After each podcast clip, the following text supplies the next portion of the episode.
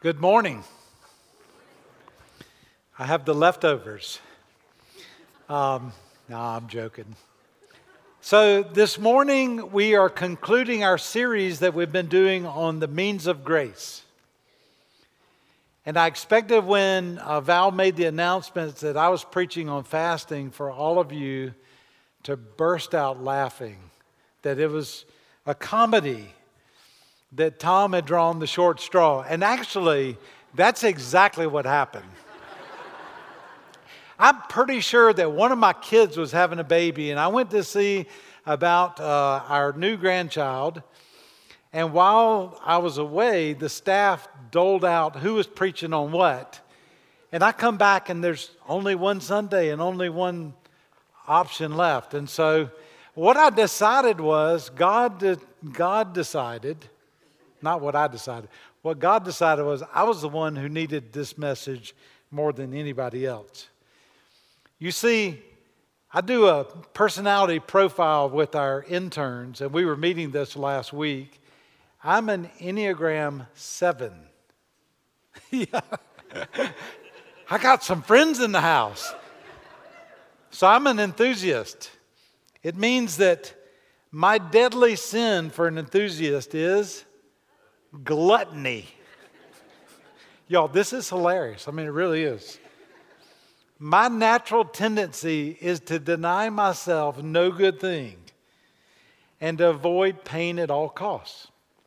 So I'm not joking when I said this message is for me. I guess God is going to teach me. I will lead in repentance and invite you to join me.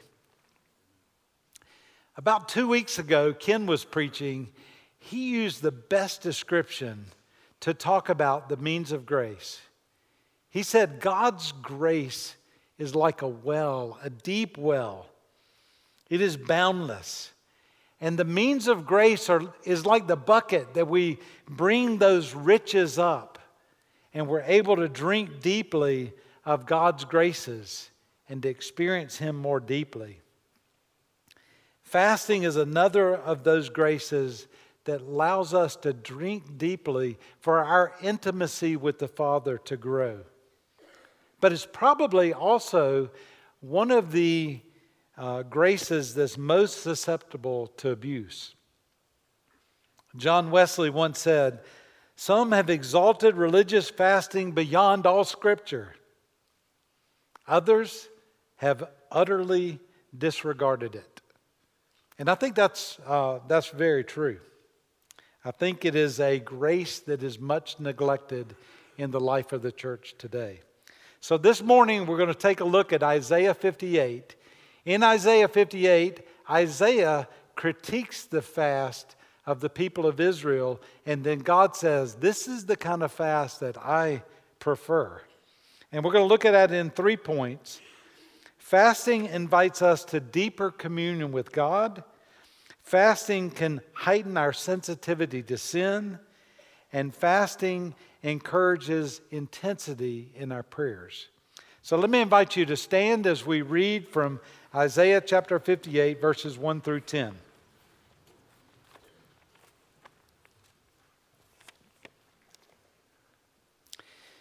Cry aloud, do not hold back. Lift up your voice like a trumpet. Declare to my people their transgression, to the house of Jacob their sins. Yet they seek me daily and delight to know my ways, as if they were a nation that did righteousness and did not forsake the judgment of their God. They ask of me righteous judgments. They delight to draw near to God. It's as if they respond by saying, why have we fasted and you see it not? Why have we humbled ourselves and you take no knowledge of it? Behold, in the day of your fast, you seek your own pleasure and oppress all your workers. Behold, you fast only to quarrel and to fight and to hit with a wicked fist. Fastings, fasting like yours this day will not make your voice to be heard on high. Is such the fast that I choose? A day for a person to humble himself? Is it to bow down his head like a reed and to spread sackcloth and ashes under him? Will you call this a fast and a day acceptable to the Lord? Is not this the fast that I choose? To loose the bonds of wickedness, to undo the straps of the yoke, and to let the oppressed go free, and to break every yoke? Is it not to share your bread with the hungry, and bring the homeless poor into your house? When you see the naked, to cover him, and not to hide yourself from your own flesh. And then God responds, Then, if you fast like this, then you shall, your light shall break forth like the dawn, and your healing shall spring up speedily. Your righteousness shall go before you. The glory of the Lord shall be your rear guard. Then you shall call, and the Lord will answer. You shall cry, and he will say, Here I am. I will take, if you take away the yoke from your midst the pointing finger and speaking with wickedness. If you pour yourself out for the hungry and satisfy the desire of the afflicted, then shall your light rise in the darkness and your gloom be as noonday. Let us pray together. Lord, we so desperately need you to teach us from your word. So we pray, Lord, that it would not be my word but it is your word by your Spirit that is impressed upon us, your people, and we ask it together in your name. Amen. You may be seated. So, the first point that we're going to consider is fasting as a means of grace invites us into deeper communion with God. Let's begin, though, by talking about what is fasting and why should we fast. Typically, biblically, fasting was abstaining for food from food for a time, typically one day. It was established in the Old Testament in the time of Leviticus. Fasting was established in Leviticus as an everlasting statute handed down to the people of God in connection with the Day of Atonement. Now, I want you to hear these words from Leviticus 16, verse 30 and 31. For on this day shall atonement be made for you to cleanse you. You shall be clean before the Lord from all your sins. It is a Sabbath of solemn rest to you, and you shall afflict yourself. It is a statute forever. The word fasting in, he, in the Hebrew language could actually be translated to afflict oneself. And that's where it comes from, that phrase in that passage. The people of God were to, were to observe a fast connected to the Day of Atonement. And it would be a time when bulls and goats would be sacrificed throughout the land. It would be a time where blood would be spilled and the people of God would make a connection. My sin requires blood to be shed. I am guilty of sin against a holy God. And then they were to fast on that day. Not only were they to see it, but it was to be not only a visual representation, but a visceral reminder to them. They were to deny themselves food. And in denying themselves food, they would feel it. They would feel and be humbled before God of this poignant reminder that this is, I too am a sinner. I deserve judgment. And it would be a time to respond in gratitude to God for His mercy. Remembering that they deserve judgment, it would stir their devotion and their affection to God. So that was what was intended in the Old Testament from these, fact, uh, from these fasts. In the early church, in the, in the New Testament church, fasting continued. I don't know if you're aware of this. As I was doing study, I learned that fasting has continued throughout the New Testament church twice a week until recent years. And even some churches today still observe that. Additional seasonal fasts were added to the life of the church, like Lent. Now, some of you may say, you know, for Lent this year, I think I'm to I think I'm to fast from coffee or I'm to fast from uh, sweets. For some of us, that's a real fast, but that's not a biblical fast. A biblical fast would be to deny oneself from food, drinking only water for an appointed length of time. Again, the original idea was that we would deny ourselves, humble ourselves before God, draw near to Him. Another way that fasting can be um, understood from this passage is denying oneself physically so one might delight in the Lord, one might feast upon the Lord. And that word, feasting on the Lord or delighting in the Lord, is mentioned several times in this passage. Fasting is a call to delight ourselves more deeply in our relationship with the living God. So, I think a question that we need to wrestle with, that we may need to take away from this morning and sit in a minute. What gets most in the way are you, of you delighting in and communing with God? I think in our day and age, that is something that we need to wrestle with. We live in a decadent society. This, this was driven home to me yesterday. I was helping Nathan. We were working on a project together, and so we took a break for lunch. And Nathan said, Dad, have you ever had, and I think it's called a blonde Oreo? I didn't know they existed. So then over lunch, we started joking around. And he said, Do you know how many Oreos there are? So we started, I said, Well, I know there's a a double stuff and there's a mega stuff, and then I found out that there's a, a thin stuff, and then there's a thin mega double stuff. And, and then someone came up to me after the service and said, I Googled it. You want to know how many there are?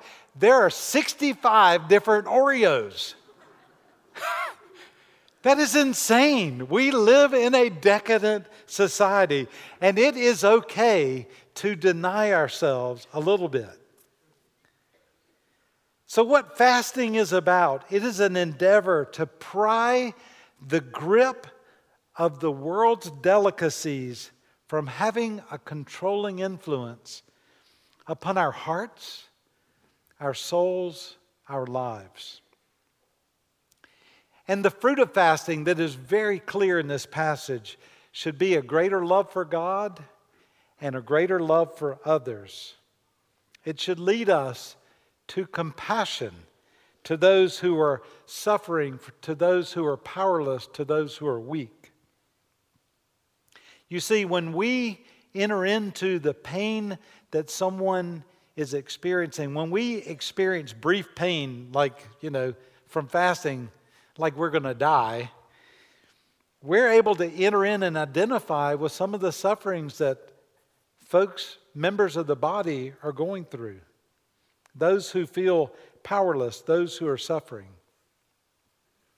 It's interesting if you look back at, and I want you to turn to Isaiah 57, which is just prior to the passage that we're in today. Isaiah 57, verse 15. Now, remember when the people of Israel had the scriptures, there wasn't a chapter division between 57 and 58. This was a part of the same passage. God says, for thus says the Holy One, no, thus says the one who is high and lifted up, who inhabits eternity, whose name is holy. I dwell in the high and holy place, and also with him who is of a contrite and lowly spirit, to revive the spirit of the lowly and to revive the heart of the contrite. Those who humble themselves before God, those who inflict themselves, they experience the reviving of the Lord. And then that reviving causes them to be compassionate towards those who are suffering. And then he promises new life, healing, security, rich fellowship with him in verses 8, 9, and 10.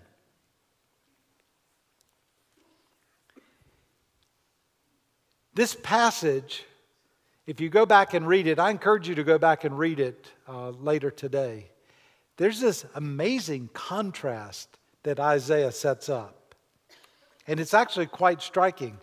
God, in verses 8, 9, and 10, is pleased to respond to the people of Israel when they fast in a way that is, he, he approves.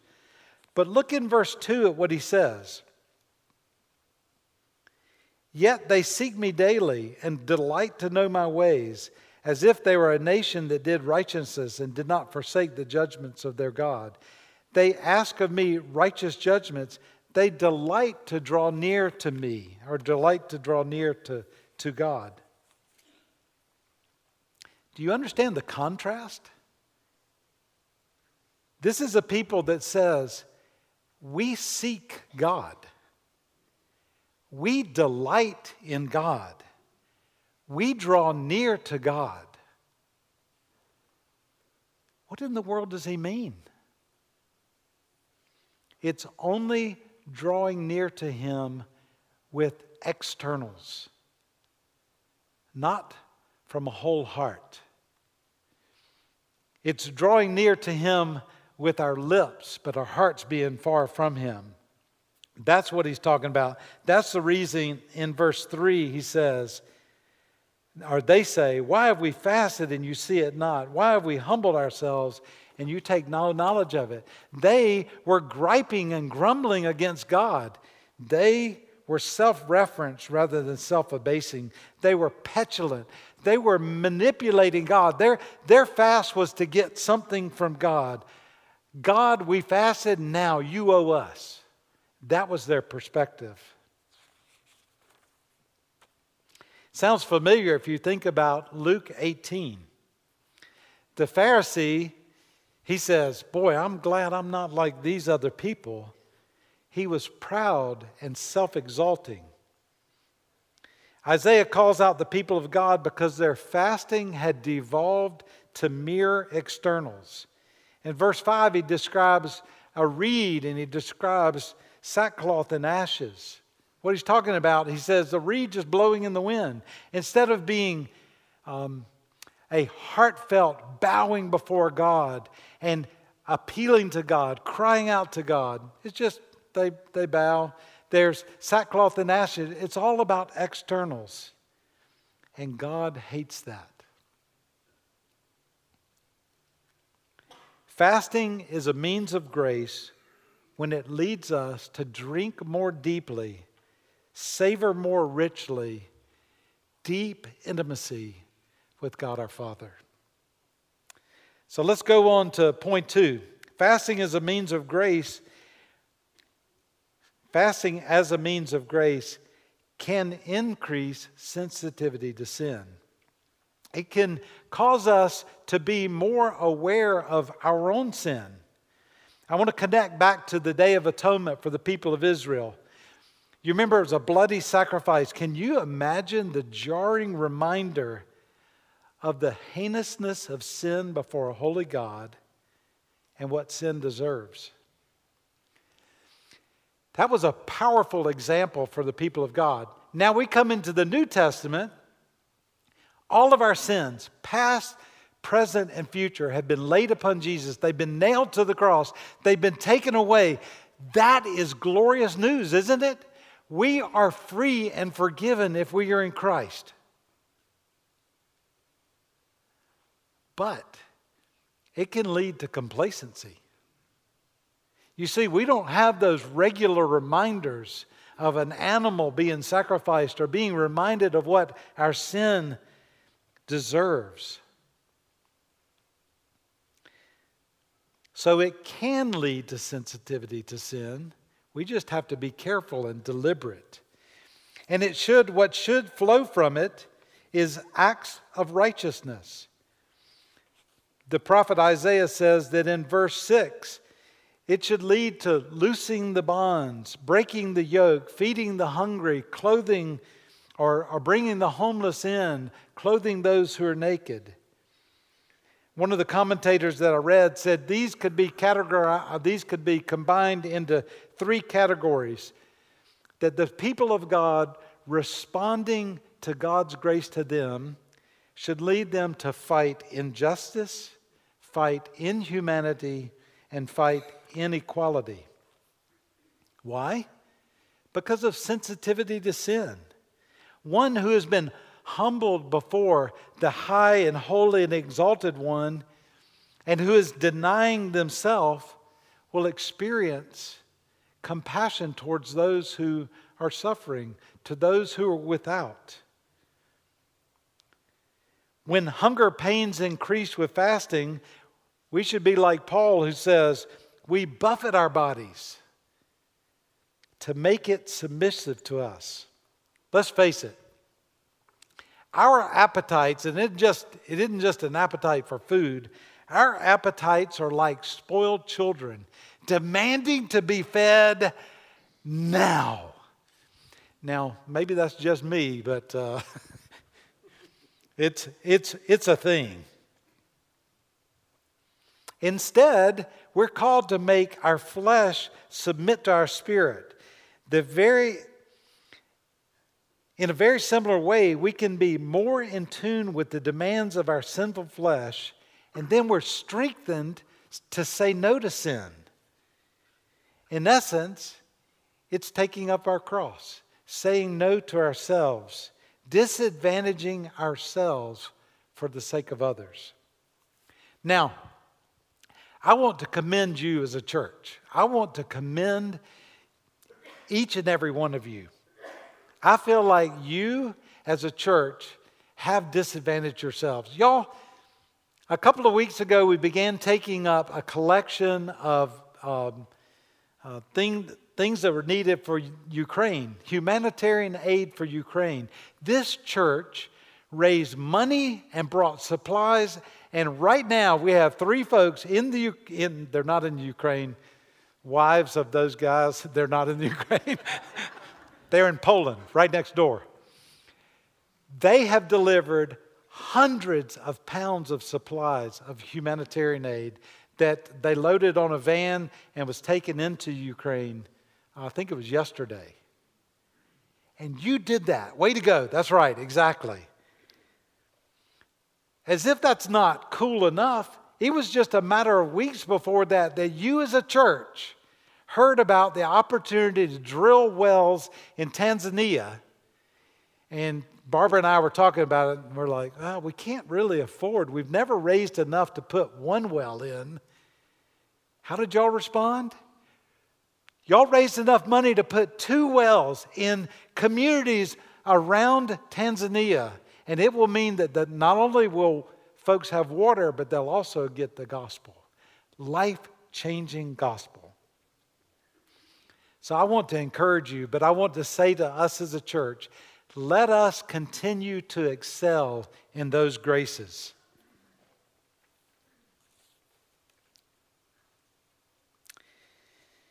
So Isaiah describes again this amazing contrast.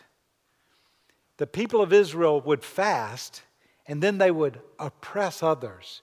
Whenever you oppress someone, you're exalting yourself. Instead of fighting against injustice and inhumanity, they were fighting against one another. They were letting their physical hunger inflame their flesh. They were being controlled by their appetites rather than having their appetites under control. Isaiah even uses the term they were wagging their fingers at one another. And there's been a lot of that over the last few years. May we humble ourselves and grow in sensitivity to our own sin and bow before the Lord.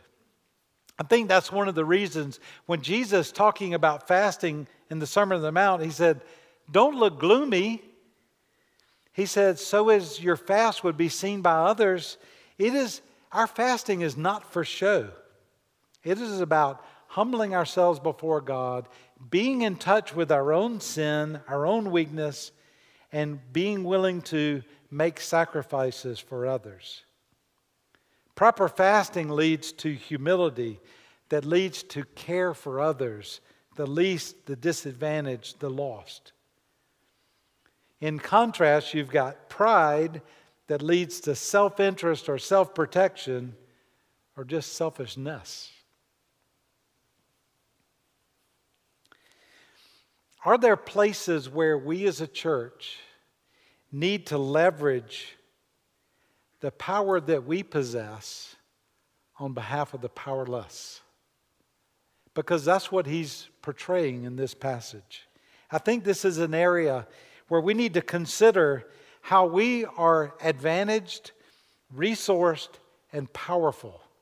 None of us feel like we are, but we are compared to the whole rest of the world. How can we leverage our advantages for others?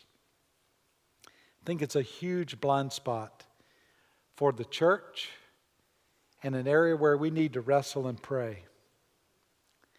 Our daughter Natalie shared with us an example. She and the kids were going to Shake Shack, and as they were going in, they saw this homeless fellow outside of the restaurant. And so Natalie said, Come join us. We're going to have lunch. You come join us and have lunch with us.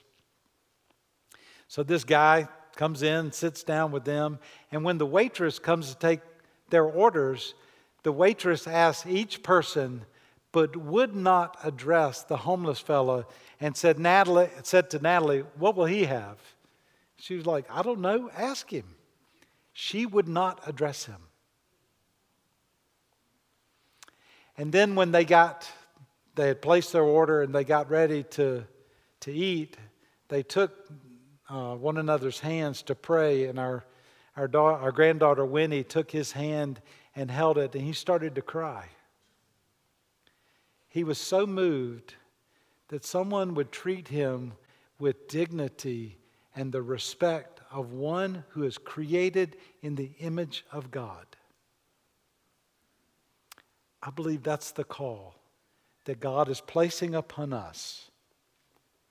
That we would be willing to be disadvantaged for the sake of others because we've come to understand what Christ has done in us and what Christ has done for us.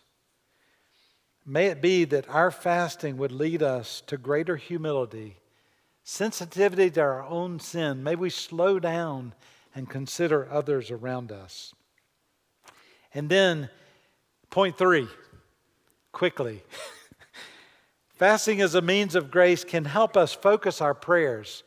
Calvin says that fasting can make us more eager and unencumbered. It typically allows greater intensity in our, in our prayers. When we're hungry, we tend to concentrate more, or we're reminded that we should be praying for someone. It can, I said it can, doesn't always.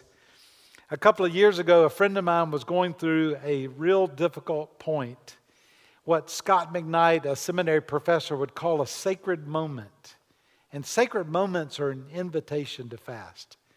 And so this guy, he and I fasted and prayed for a week, only drinking water for a week. That was brutal. It was spiritual warfare. There was nothing fun or easy about it. So it's hard, fasting is hard work. Let me remind you, though, we don't fast to twist God's arms. We use those sacred moments to call us to focus on a situation. It lends greater intensity. There was a beautiful example of this this past week. Rhett Wheeler asked a group of guys that he uh, text quite often to join in praying for Holly because she was having a bone marrow biopsy. And Rodney Beasley chimed in on the text thread and he said, I call a I call a day of fasting and prayer on behalf of Holly and also Paula Klein. That was a sacred moment, and it was an opportunity for us to join in praying with them, for us to experience just a mild little bit of suffering, but for them to experience the body of Christ gathering around them and supporting them with intensity in prayer. The Israelites were focused in their prayers, but they were focused on the answer. They complained in verse 3 Why are you not responding? Again, They wanted leverage over God, they wanted to manipulate God to answer them. The picture again in, um, in Luke 18 of the Pharisee. The Pharisee says he's righteous. How does the tax collector, how is he portrayed in that passage? He is weeping. He is kneeling. He is beating his breast because he's humbled before God and responsive to God. Instead of being mindless, heartless, bowing before God like a, a reed blown in the wind, as Isaiah describes in verse 5. Instead, it's one who appeals to God with humility. I wonder if there isn't a place for us as the people of God to bow before Him like that tax collector and say, Lord, how have I failed to feed the hungry? How have I failed to open my home to the homeless? How have I failed to seek to unyoke those who are bound in sin? It's interesting in that passage when he talks about yoked, he talks about unyoking animals and he links it to treating others like animals.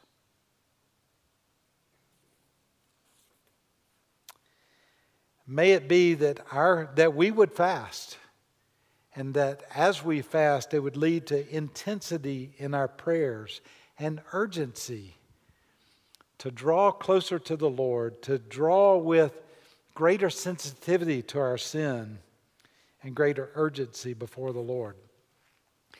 Now, we've got a great opportunity this week. Beginning today, for the next week, we as a body, as a church, are going to pray for the various ministries of the church. The pastoral team is going to be praying for every single member and every family in this church this next two weeks. And then on Wednesday, we have an opportunity to gather and, and fast and pray. And so I want to invite you. Maybe you're like, I can't fast. That's okay. Maybe you can only fast one meal. We want to invite you to come as, a, as the body of Christ, let's gather together and pray and see what God might do in us and then through us with compassion for others. Let's pray together. Lord, thank you for this passage. It is, it is a sobering reminder, Lord, that you do invite us to come. You want to bless your people. You want to respond to our fasting and praying. But may we come to you with our whole hearts. May it not just be externals. May it not just be with our lips, but with our lives, with our souls. And so bless us, Lord Jesus, we ask in your name. Amen. Let me invite you to stand to receive God's gracious word, his benediction. And now may the grace of our Lord Jesus Christ, the love of God the Father, and the transforming power of the Holy Spirit rest and abide upon each and every one of you, now and forevermore. Amen. Amen. Let's close.